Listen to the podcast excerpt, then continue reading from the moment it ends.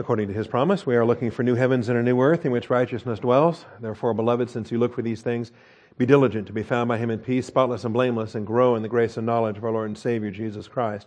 Our growth comes through the scriptures. Join me once again, if you would, in the book of Hebrews. Hebrews chapter 1. We introduced it last week. One week ago, we got our start on Hebrews, a book I've been waiting 25 years to teach. I told Ralph back in my seminary training that Hebrews was my favorite out of all 66 books. And that was true during my seminary days. It remains true to this day. And yet, to this day, I've never taught the book of Hebrews, not verse by verse or chapter by chapter, other than the Through the Bible series, where we did every chapter of the Bible. Um, but a detailed study in the book of Hebrews uh, has uh, eluded me really for a lot of reasons prayer reasons, uh, confidence reasons. It, I'm not worthy. This is a deep book. And the understanding of Hebrews to teach it the way that it deserves to be taught uh, is, is, is, an ambitious task. And so uh, I would appreciate your prayers and uh, join me in my prayers as we ask the Father to open this book to us because it's a powerful book. It's going to teach us everything about our priesthood. It's going to show us about our spiritual work of service before the Lord we're going to realize it's going to become so real to us that we are in the Holy of Holies, the real Holy of Holies, in the heavenly places in Christ. And uh, we got 13 chapters to just take the invisible and make it visible and uh, to show us what this walk of faith really is. Faith is the assurance of things hoped for, the uh, substance of the things not seen. And so Hebrews is going to equip us to, to walk in this reality. So we got, uh, how far did we get last week? Um, Not far. We spent the whole hour talking about authorship, and I want to get past that here today and, uh, and move on. So let's uh, open with a word of prayer. As uh, we understand God is spirit, he must be worshiped in spirit and in truth. Please join me before the throne of grace in our prayer.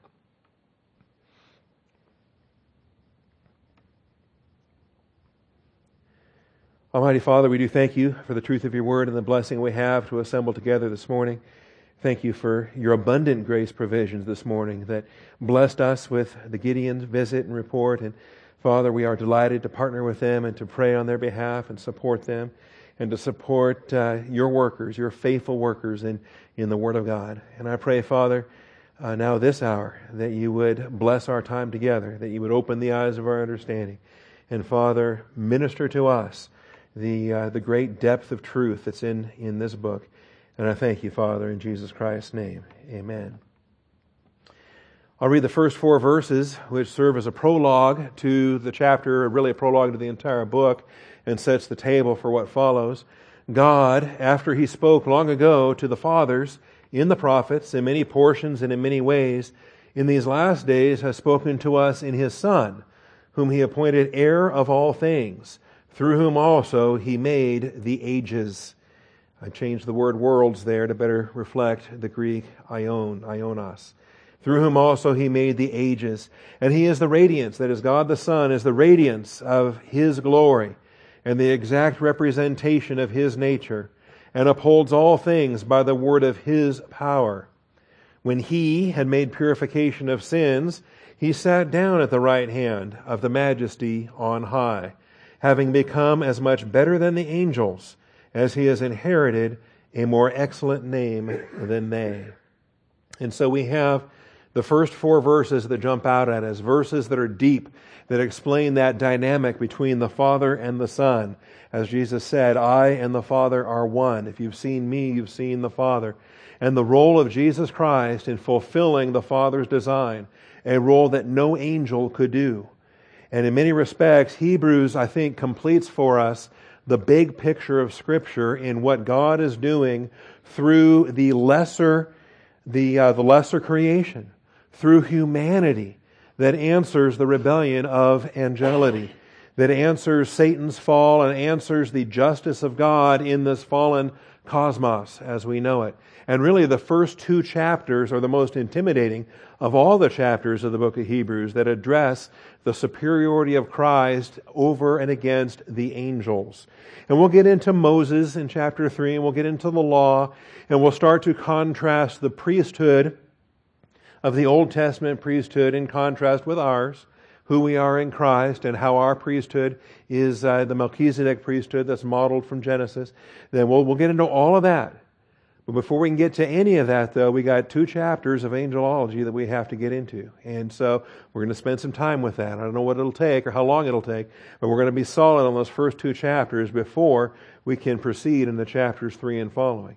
And that uh, will hopefully be clear as we work our way through. Because having become as much better than angels jumps out at you there in, in verse 4 from left field. You know, we were tracking real well in verse 1 and verse 2 and in verse 3, and then all of a sudden in verse 4, the author of Hebrews brings angels into it, and then spends the rest of chapter 1 and all of chapter 2 detailing Christ and his superiority over the angels. And so I want to spend some time detailing that for you here starting today. We'll see how far we're going to get with it. All right. So last week I began with this introduction and we were discussing the aspect of authorship. I've said many times, I've said probably dozens or hundreds of times going back uh, that I've always felt Barnabas was the most likely candidate for the authorship of, uh, of Hebrews. And then last week I had to stand and publicly repent and stand before God and angels and men and everybody I am no longer convicted that Barnabas is the author of Hebrews, and I'm starting to uh, grow more and more fond of a better uh, understanding. First of all, though, uh, it, whoever it is didn't tell us in verse 1 or didn't tell us anywhere. It is simply stated anonymous, and many of the books are. By the way, the Gospel of Matthew doesn't start off with Matthew, an apostle of Christ Jesus, you know, uh, Matthew is technically anonymous, as is Mark, as is Luke, as is John. Uh, Paul is really the, our best author anywhere in the Bible because when he writes a book, he starts with his name. Every book Paul writes, the first word of the book is Paul, an apostle of Christ Jesus, and goes on to address the people that he's writing to. Uh, here, though, uh, in a great argument against Pauline authorship, is uh, no name mentioned whatsoever at the beginning of Hebrews. Technically speaking, it is an unstated author with an unclear place of writing. I believe it was Rome, but that's unclear in the text itself. Unidentified recipients. I believe they were priests outside of Rome. I believe they were in Antioch or a similar location where we have a dominant Gentile church with a significant priestly um, uh, inclusion at an uncertain date. Unstated author, unclear place of writing, unidentified recipients, and an uncertain date. and all of those are debated. And we can spend hours going through the literature and debating authorship. And then we'll spend more hours going through the literature and debating the place of writing. What does it mean when he says, Those from Italy greet you? At the end of the book. The natural sense is that he's in Italy and the fellow Italians that are there with him are adding their greeting to his and sending that greeting from the place of writing to the recipient's location. But even that is not clear, it's just inferred. Likewise, the recipients are not identified. Nowhere in here does it say, I mean, this is a powerful introduction. It's very sweeping in its scope. It's very, by the way, it's very, uh, the oratory is, is powerful. This is a sermon that is meant to be read aloud. And so reading it aloud uh, shows you the, the pacing and the cadence and the, and the poetry of this text is unparalleled anywhere else in the New Testament. It is the finest classical Greek anywhere in the New Testament. Far superior to, to anything Paul ever wrote. And certainly, I mean, it's night and day over Peter. Peter was a moron. Or uh, John in his Greek. Okay? The only one approaching this level of literature is Luke. And the Gospel of Luke and the book of Acts are the only portions in the New Testament that can approach this level of Greek composition. And that, uh, again, is a factor in the uh, theory that Luke himself is the author of, uh, of the book of Hebrews. Internal evidence does show broad Pauline theology, but stellar classical Greek composition. And so anyone that defends the Pauline authorship simply does so because it's so compatible with Pauline theology. I mean, it is in great agreement with Romans and great agreement with Galatians and great agreement with anything Paul ever wrote. The problem is the language is different. The writing style is different. The vocabulary is different. The only place in Paul's writing, Paul has 13 legitimate books, the only place in Paul's writings that have similar overlap of vocabulary and, and expressions is the pastoral epistles, 1st and 2nd Timothy and, and Titus. And it's long been recognized that those last three epistles of Paul's life had a different writing style, uh, somewhat improved over his earlier writing, but still very Pauline. And that's uh, typically understood to be because Luke was his scribe. Luke was Paul's amanuensis when Paul was writing the pastoral uh, epistles. And so if Luke was the scribe for Paul's final three books, and we start to find affinity with those books and Hebrews, again, we have more evidence, not for Paul, but we have more evidence for Luke himself. Because the writing style is very polished and very classical and very educated, very, uh, very Lukish rather than Paulish in that sense. Quoting from William L. Lane in uh, his commentary, this is the Word Biblical Commentary. Um, he says the language of Hebrews constitutes the finest Greek in the New Testament, far superior to the Pauline standard, both in vocabulary and sentence building. And that's uh, it's really unavoidable, and it's it's actually becomes hilarious when you when you read everything else Paul writes, because Paul was a Pharisee. He was a trained lawyer, a trained Jewish lawyer as a Pharisee, and much of what he wrote, he was writing to Gentiles, and much of what he wrote writing to Gentiles reflected his Hebrew background. And there's a lot of Hebraisms, a lot of Hebrew usage that creeps into his Greek. See, that doesn't creep into Hebrews, which is extraordinary because it would be, how bizarre would that be? For here, Paul finally gets a chance to write to his own native Hebrews, and he leaves out all of the Hebrewisms that he sent to all those Gentiles in those 13 other epistles. Okay? It's unthinkable. It's even ludicrous to, to laugh about such a thing.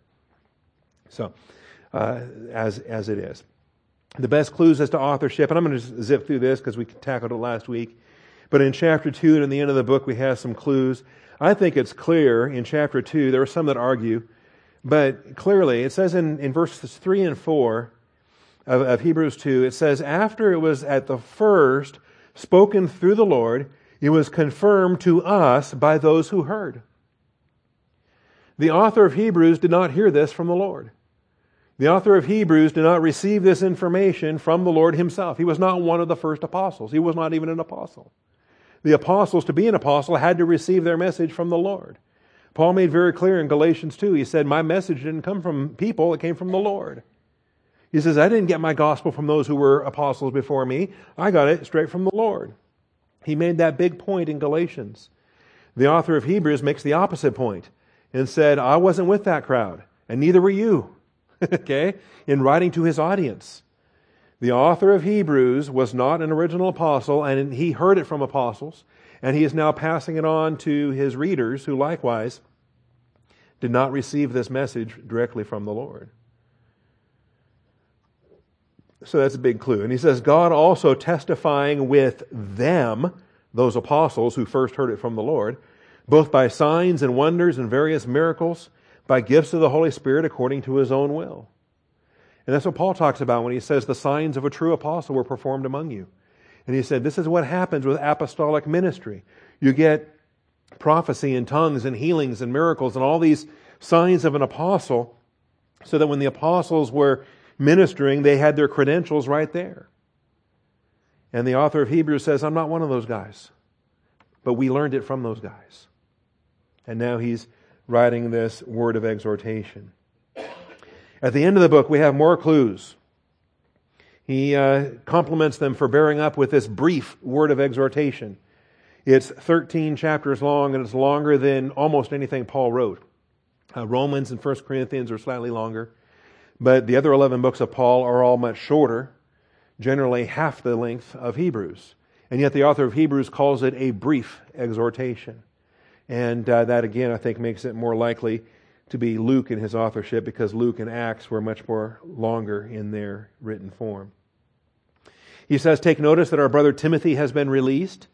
And so, uh, more clues that the author was a part of Paul's traveling circle, was an associate of Timothy's, was uh, very familiar with Paul's doctrine, was familiar with Paul's method, was familiar with Paul's co workers, was likely one of Paul's co workers. Again, this makes Luke uh, or Barnabas or Apollos or some of those guys have all been uh, thought of as potential authors. Anybody in the Pauline circle other than Timothy could have written, see, notice that our brother Timothy has been released. But the idea that Timothy was in prison, We don't see that in Paul's lifetime. We don't see that anywhere that Luke writes about or Paul writes about. We never see Timothy imprisoned anywhere in the book of Acts or any of Paul's books. But in Paul's last book, he says, Come to me quickly before it's too late. And so it's natural to accept that Timothy does arrive before Paul dies, but finds that he himself gets arrested in the, in the uh, similar circumstances.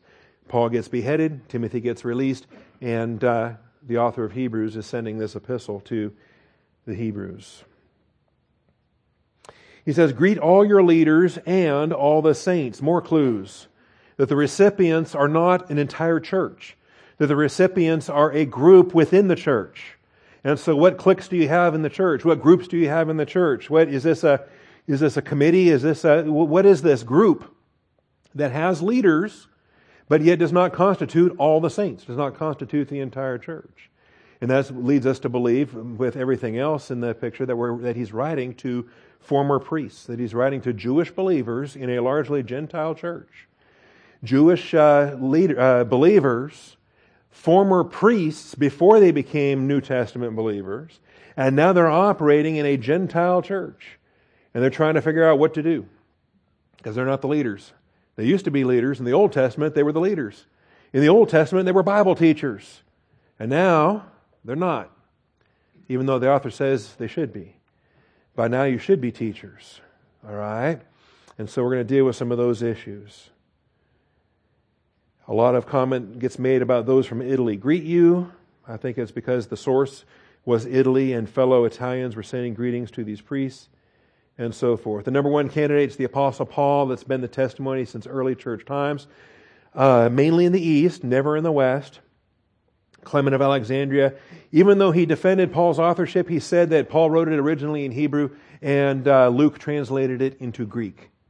And so even the very first legend of Paul's authorship throws in there some added detail that says, well, he had help because um, that's not Paul's writing. Barnabas is the number two candidate. This was the view in the West. Tertullian referenced it, so did Gregory of Elvira and uh, Philaster of Brescia. Other, uh, other Western traditions assigned it to Barnabas. And he was a Levite, and there's no question he was associated with Paul. He was an apostle. The Bible tells us three times over that Barnabas was an apostle. And I think there's a significant uh, reason, and it, given that he was an apostle, then I think he's disqualified for the reasons of Hebrews 2 4 as I said earlier. Not commonly suggested, but very likely candidate is Luke. And it's overwhelming the linguistic similarities with Luke and Acts. And the reason why no one ever studied this is because everyone has always assumed that Luke was a Gentile. And if Luke is a Gentile, based on tr- church tradition, if he uh, was a Gentile from Antioch who went to medical school and became a traveling companion of Paul, that's all well and good. But as a Gentile, they say there's no way he could have written he could have written uh, Hebrews. Hebrews had to have been written by a Jew, had to have been written by a Levitical Jew. All right? And so it, it kind of became received wisdom for centuries that Luke was a Gentile and couldn't possibly have written couldn't possibly have written Hebrews. Until recently, I think in the 20th century, they started to explore that more and more, and now it's almost without question that uh, going back to Luke and Acts, how could a Gentile write Luke and Acts? All right? That there is so much priestly information in Luke and Acts, all the commentators kept saying, wow, this Gentile really did his homework. He really learned a lot about that priest, uh, priesthood in, in Luke and Acts. Well, maybe he isn't a Gentile. Why do we, why do we think he's a Gentile? And so it's caused a lot of re, uh, research on the person of Luke, the beloved physician, and, uh, and so forth. And so uh, once you get that off the table, then it's no longer a barrier. And once you see all the priestly references in Luke and Acts, there's really nothing that keeps him from being the author of, uh, of Hebrews. So uh, I read a commentary, and that's where I used up most of my time, and that's where I ran out of time. So let's move on. We don't know who the recipients are, right? We have an unstated author, we have unknown recipients. The phrase to the Hebrews, pros Hebraios, most likely was not on the earliest manuscripts. And yet, they tell you that, but I can't find a manuscript that doesn't have it. The earliest manuscripts that we know about, including uh, Papyrus 46, uh, contain the prescript pros Hebraios. It says to the Hebrews. And so it's thought not to be original, but an early edition. Um, it would be natural, though, if you join me, Acts chapter 6 and verse 7. Luke makes a very puzzling statement and then doesn't explain it and never comes back to it. In Acts chapter 6, we're familiar with verses 1 through 6. Remember, this is how the first deacons got called. Remember, there was a, a dispute in the church. Acts 6 1, at this time, while the disciples were increasing in number, a complaint arose. And so, this is my doctrine of church growth. Uh, keep people from coming into your church, uh, keep the numbers from increasing, and you can keep the complaints from rising. And that might actually be bad theology. It could be a, a problem interpretation. But nevertheless, more people means more problems, and they're going to solve these problems.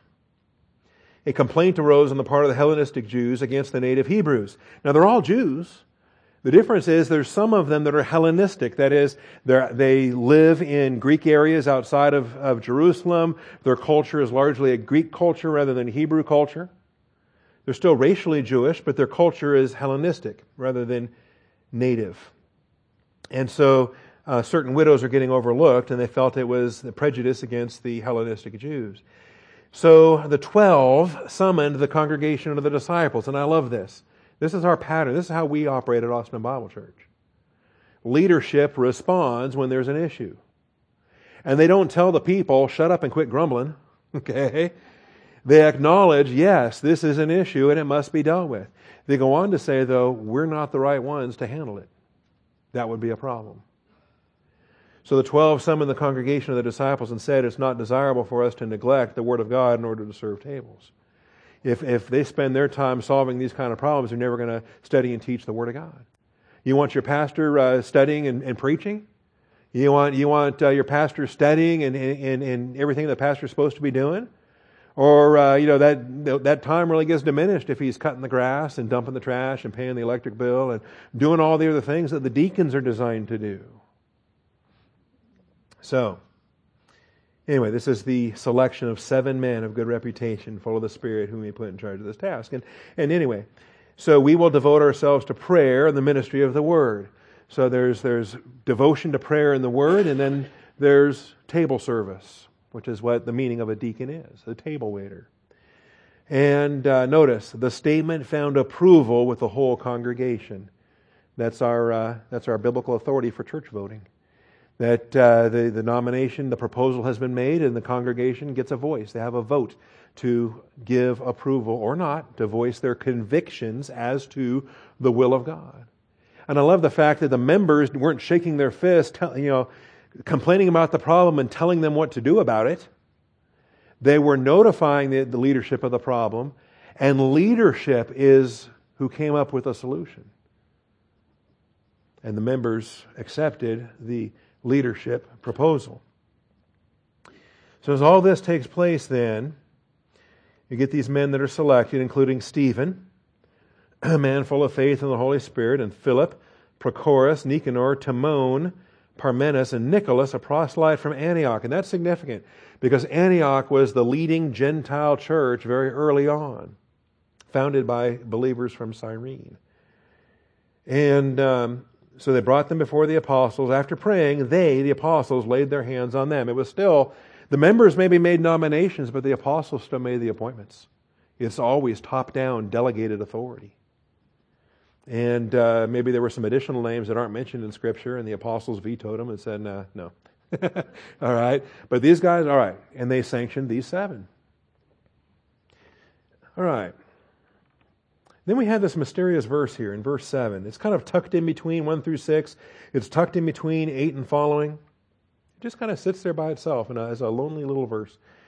The word of God kept on spreading, and the number of disciples continued to increase greatly in Jerusalem. And notice, a great many of the priests were becoming obedient to the faith.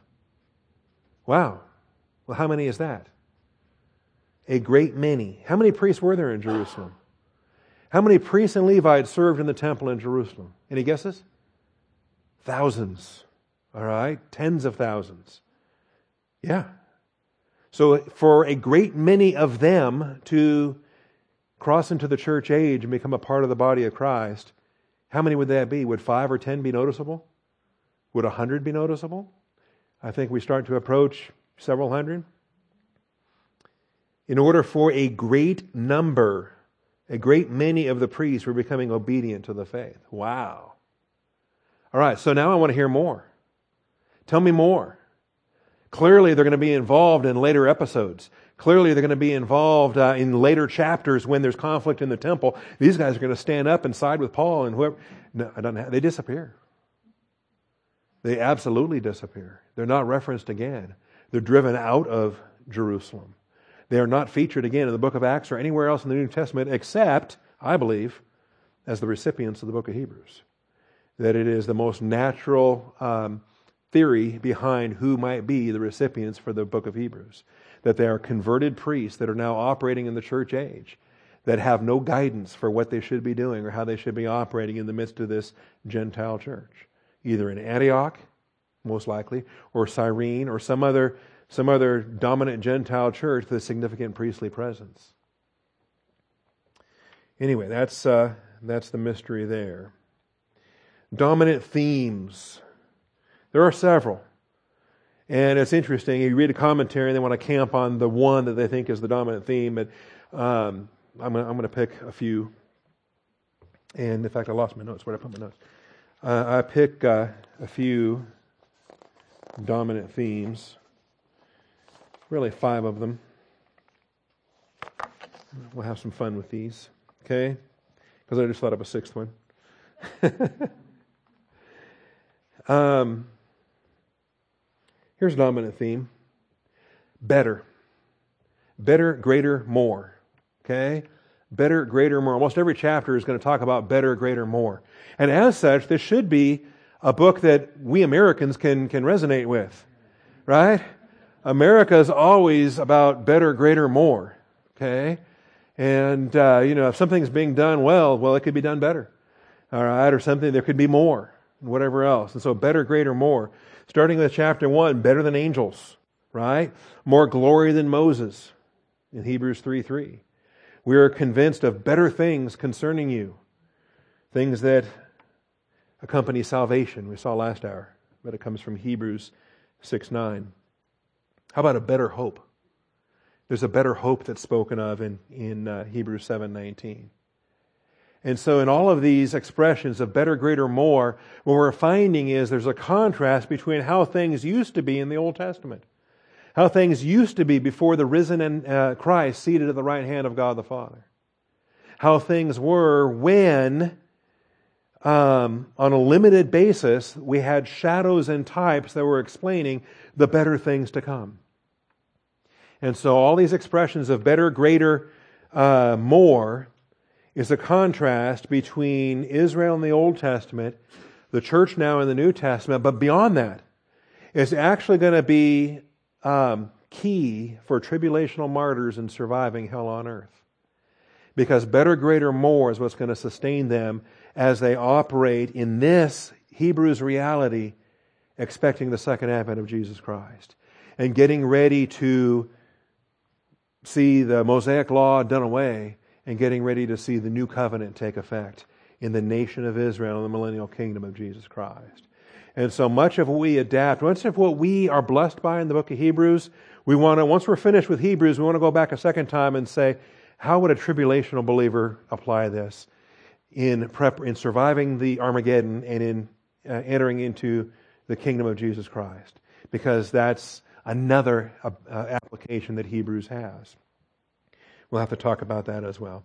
A better covenant in 722 and 8:6 a better covenant. There's no question the new covenant is better than the Mosaic covenant. Why is that? And this is where church application starts to get confused. This is where church application starts to get muddied because they want to get sloppy with the application in chapters 7 and 8 with things that are really awaiting Armageddon. They're awaiting Jesus Christ in the second advent. They're really waiting for thy kingdom come, thy will be done on earth as it is in heaven.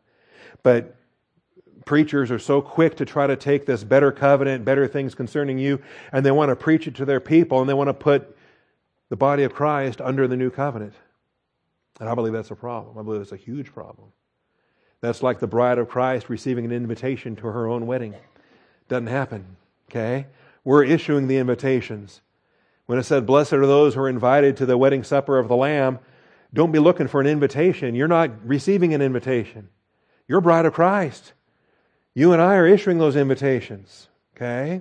Don't get confused with the church age and the kingdom to come. And I think we're going to be careful with that as well as we work our way through Hebrews. Better covenant, better promises. Also Hebrews 8 6. Better sacrifices in Hebrews 9 23. Do you want to do a day of atonement over and over and over again every year? Or are you happy with the once and for all sacrifice of Jesus Christ on the cross? Okay, amen. Once and for all, Jesus Christ entered that holy place. A better possession, Hebrews 10:34. See, if you've had your property confiscated, as the priest did that had to leave Jerusalem, if you had your property confiscated, if, if naming the name of Christ cost you something, well, what do you have waiting for you? Isn't it better? Okay a better sacrifice than Cain in chapter 11, a better country in chapter 11, a better resurrection in chapter 11. There's something better promised for us.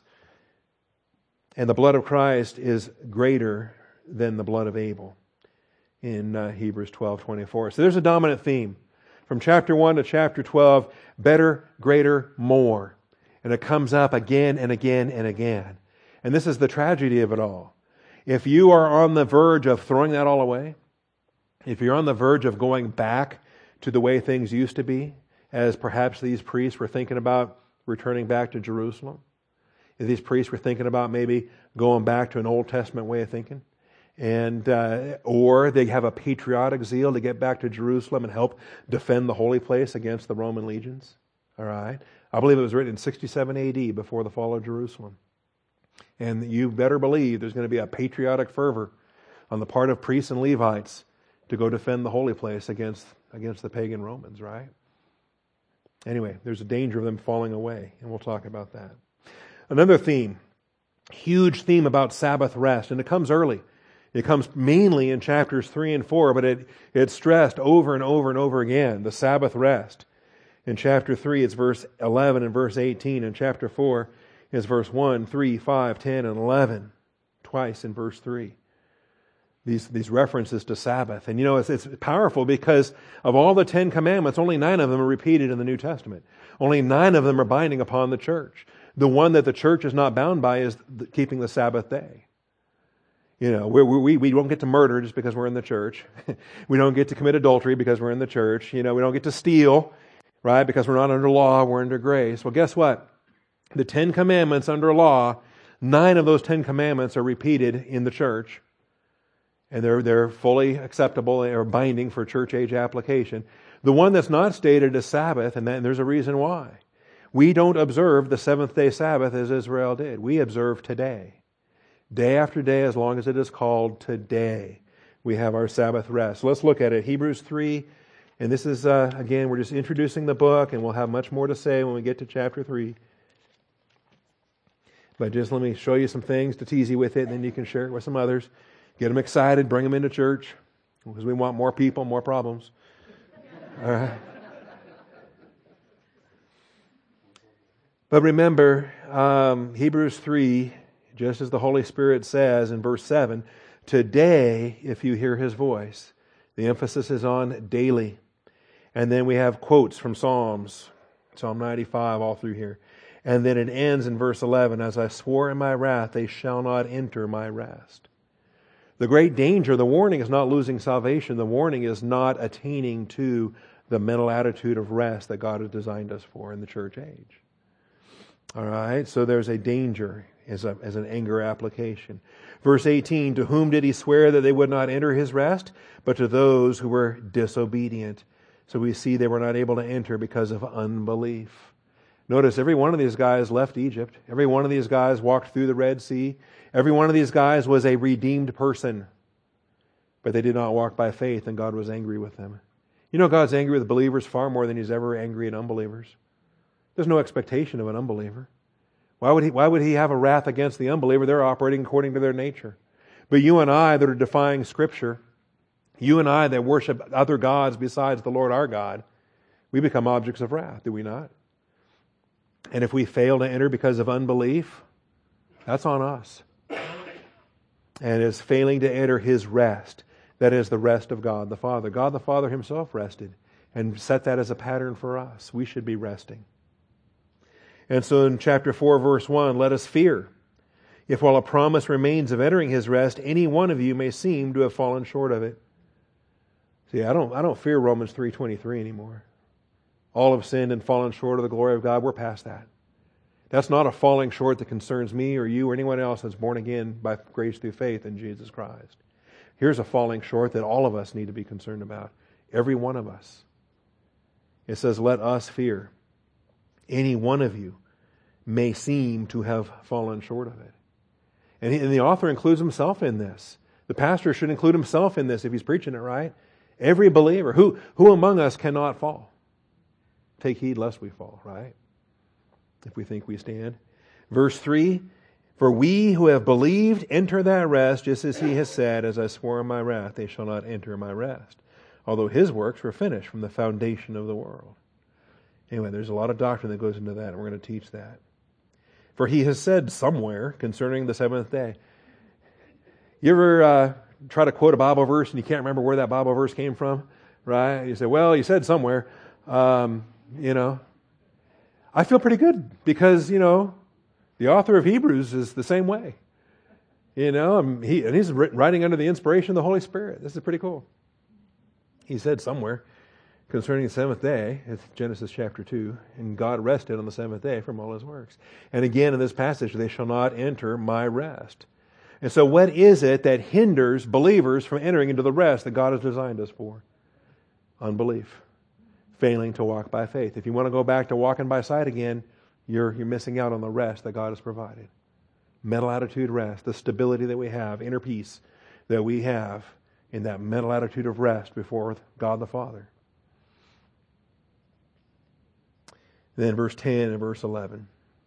For the one, so verse 9 says, There does remain a Sabbath rest for the people of God. But guess what? It's not that seventh day. It's not the Jewish Sabbath. It's our Sabbath, and it's day after day as long as it's called today. And the one who has entered his rest has himself also rested from his works, even as, in the same way as God also did from his. So let us be diligent to enter that rest. All right. Notice that's the warning. Be diligent to enter that rest so that no one will fall. And you can check the footnotes, you can check the Greek, you can check whatever you want. There's no exceptions in that verse. It doesn't say, oh, except for you, Pastor, you're, you're not vulnerable. No, it's everybody. No one will fall through following the same example of disobedience. We, we, I mean, we're saved by grace through faith, but we remain sinners, volitional creatures, and we can do anything in carnality that an unbeliever can do in uh, their unbelief. So, better, greater, more, Sabbath rest. The third dominant theme priesthoods and sacrifices. Can't read this for you because it's basically all of chapters 4 through 10, as well as a significant portion of chapter 13, whereby the priesthood gets very practical for you and for me. The sacrifices that we offer in our priesthood day by day. Priesthoods and sacrifices. This theme is so overwhelming, it provides the rationale for the book's title. It's the reason why the, the, the pros Hebraious was attached to the beginning of the manuscript to the Hebrews and the undoubted priestly background for the author, the undoubted priestly background for the recipients. Anyone who chooses to, and there are some, they've even attempted to propose a Gentile audience, saying that the reason why it was so overwhelming is because they were completely oblivious to any of that. And the author felt it was necessary to over explain things. And it's, it's a weak argument because that's not what the author of Hebrews does. He's not over explaining things, but he is illustrating richly through something that he presumes they already know. They already know. So, priesthoods and sacrifices. There are also repeated warnings, and that's why we're going to have fun with this and why we're not afraid of the book. A lot of people are terrified of Hebrews, both Calvinists and Arminians. and they use it to defend their views. There are repeated warnings, including five primary warning passages. And if you want to know, there they are. First one comes in chapter 2, chapter 3, crossing into chapter 4, chapter 5, the first part of chapter 6, chapter 10, and chapter 12. Five warning passages, and they are harsh. You cannot sugarcoat any of those warning passages. And uh, because they're so harsh, um, it scares a lot of people. And in some cases, it seems like, wow, you mean I can lose my salvation and go to hell? Okay, that's how harsh the language is. Well, we know you can't lose your salvation and go to hell, so what's it really saying? How do we handle the text properly? And like I say, we're going to handle it properly, not Calvinistically or uh, as Arminians, because they each will grab onto this book and teach it their way. So, five warning passages, as we've already seen, falling, failing to enter into rest, failing because of unbelief. That's what it comes down to. Nobody in the wilderness went back to Egypt. Nobody lost their redemption status as a redeemed people, but they did die in the wilderness. And I don't want this flock to die in the wilderness. I want every believer to enter into that rest that the Father has designed us for. Here's my fifth theme, and this uh, encompasses faith. I didn't use the word faith, but this encompasses the fifth theme, and I think it's bigger than faith. I think it's bigger than chapter 11 and 12. It's, it's applying the Old Testament in light of the finished work of Jesus Christ on the cross. It's applying the Old Testament. It really is a practical, practical book to take all of the Old Testament and say, all right, now in light of the finished work of Christ, what do I do? Applying the Old Testament in light of the finished work of Jesus Christ on the cross, in light of the present work of Jesus Christ in heaven, and in light of the future work of Jesus Christ when he comes again. Understand all three. So I think if you limit it only to the first one, you have a flawed conclusion. Applying the Old Testament in light of the finished work of Jesus Christ on the cross. I get that. I'm thankful. You all did that today. Nobody brought a goat this morning. We're not going to butcher an animal, which is great. You are applying the Old Testament in light of the finished work of Christ on the cross. Jesus is the end of the law for all who believe. Okay? But it's bigger than that. Because there's the finished work, but now there's the ongoing work that he's doing even now. The present work of Jesus Christ in heaven. This is known as the session of Jesus Christ. He is seated at the Father's right hand, right? When we say a court is in session, that means a judge has been seated. Or Congress is in session. The, the elected representatives have been seated. Jesus Christ is in session. He has died. We talk about the death, burial, resurrection, ascension, and session of Jesus Christ. Nobody wants to teach the session. What does he do now? He is actively serving now as the head of the church, the apostle and high priest of our confession. It's not only the past completed work we have to dwell on, we have to also dwell on the present ongoing priestly function of Jesus Christ. If we don't grab that, we're diminished in our understanding of the book of Hebrews. And then, the anticipated future work. What's he going to do when he lands on the Mount of Olives? What's he going to do when he conquers? What's he going to do when he builds a new temple? What's he going to do?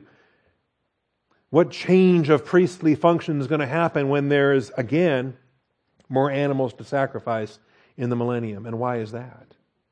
Because we have to view Hebrews in the light of the future, yet to be finished work of Jesus Christ when he comes again.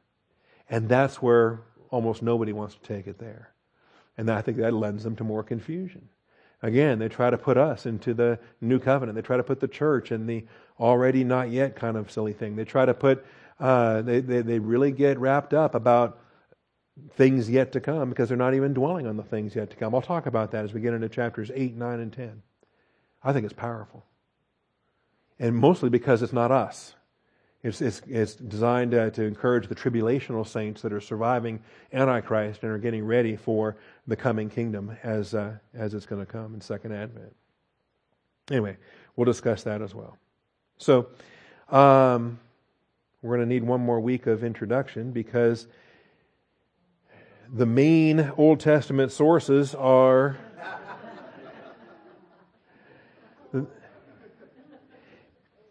Somebody the other day was saying, Oh, Pastor, saying, I, am not complaining, I'm not complaining, but I'm kind of glad that Isaiah and Jeremiah are done.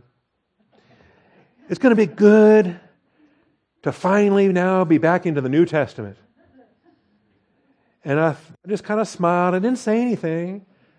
But inside, you know, if they could read my mind, I'd be like, ha ha ha. Do you know how much Old Testament is the book of Hebrews? Do you know that the bulk of Hebrews is Old Testament quotation? Including repeated, repeated, repeated use of the Psalms, including the Pentateuch, Genesis, Exodus, Leviticus, Numbers, Deuteronomy, including, guess what? His favorite prophets are Isaiah and Jeremiah. Again and again and again and again. We'll talk about it. We're not going to read all those. We're going to, we'll, we'll, we'll survey We'll, uh, we'll spotlight them. We'll show you. I'll show you some of the utilities you can use in Logos Bible software that'll really streamline a lot of these things. They're marvelous tools, though. But you know what? Today thou hast begotten me. I mean, what is that about? Today I have begotten you. You are my son. Today I've begotten you. That's a big deal. And one little verse that shows up in Psalm 2, or one little verse that shows up in Psalm 110, sit on my right hand till I make your enemies a footstool for your feet, it only shows up once in the Psalms. But Hebrews quotes it five times. Gets a lot of mileage out of that. Okay? Same thing with sit at my right hand till I make your enemies a footstool for your feet. David wrote it once. The author of Hebrews cites it over and over and over again. Why is that?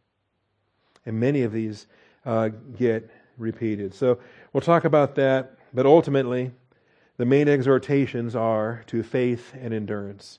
The main exhortations are to faith and endurance. And so I'll be preaching to myself, I'll be preaching to you. The Lord will be preaching to all of us. It's about faith and endurance. And if we fall short, we have no excuse. We have far more than any dispensation's ever been given. And so um, the exhortations are to faith and endurance. And by the time we finish with the book of Hebrews, there is no excuse for this congregation to not enter into that rest that the Father has designed us for.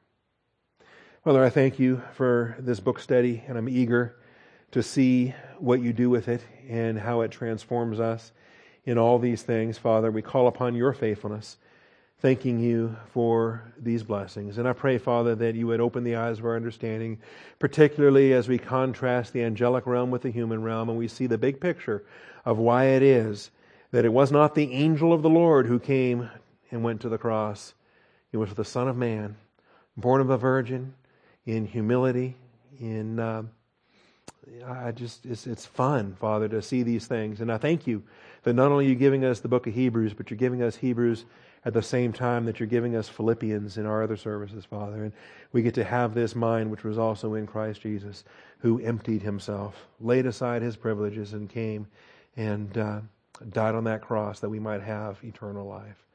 Thank you for the priestly function we have in the church age. The church is like nothing this world has ever seen. Jesus promised, Upon this rock I will build my church. And that church, Father, is us, and it's, it's, a, it's a glorious thing, Father. We're, we're delighted to study it. We're delighted to make the application, and especially even to sing about it, as we've been singing all month long. It's a glorious church without spot or wrinkle. I thank you, Father, in Jesus Christ's most precious and holy name. Amen. Well, if you would, let's take our blue hymnals again and we can sing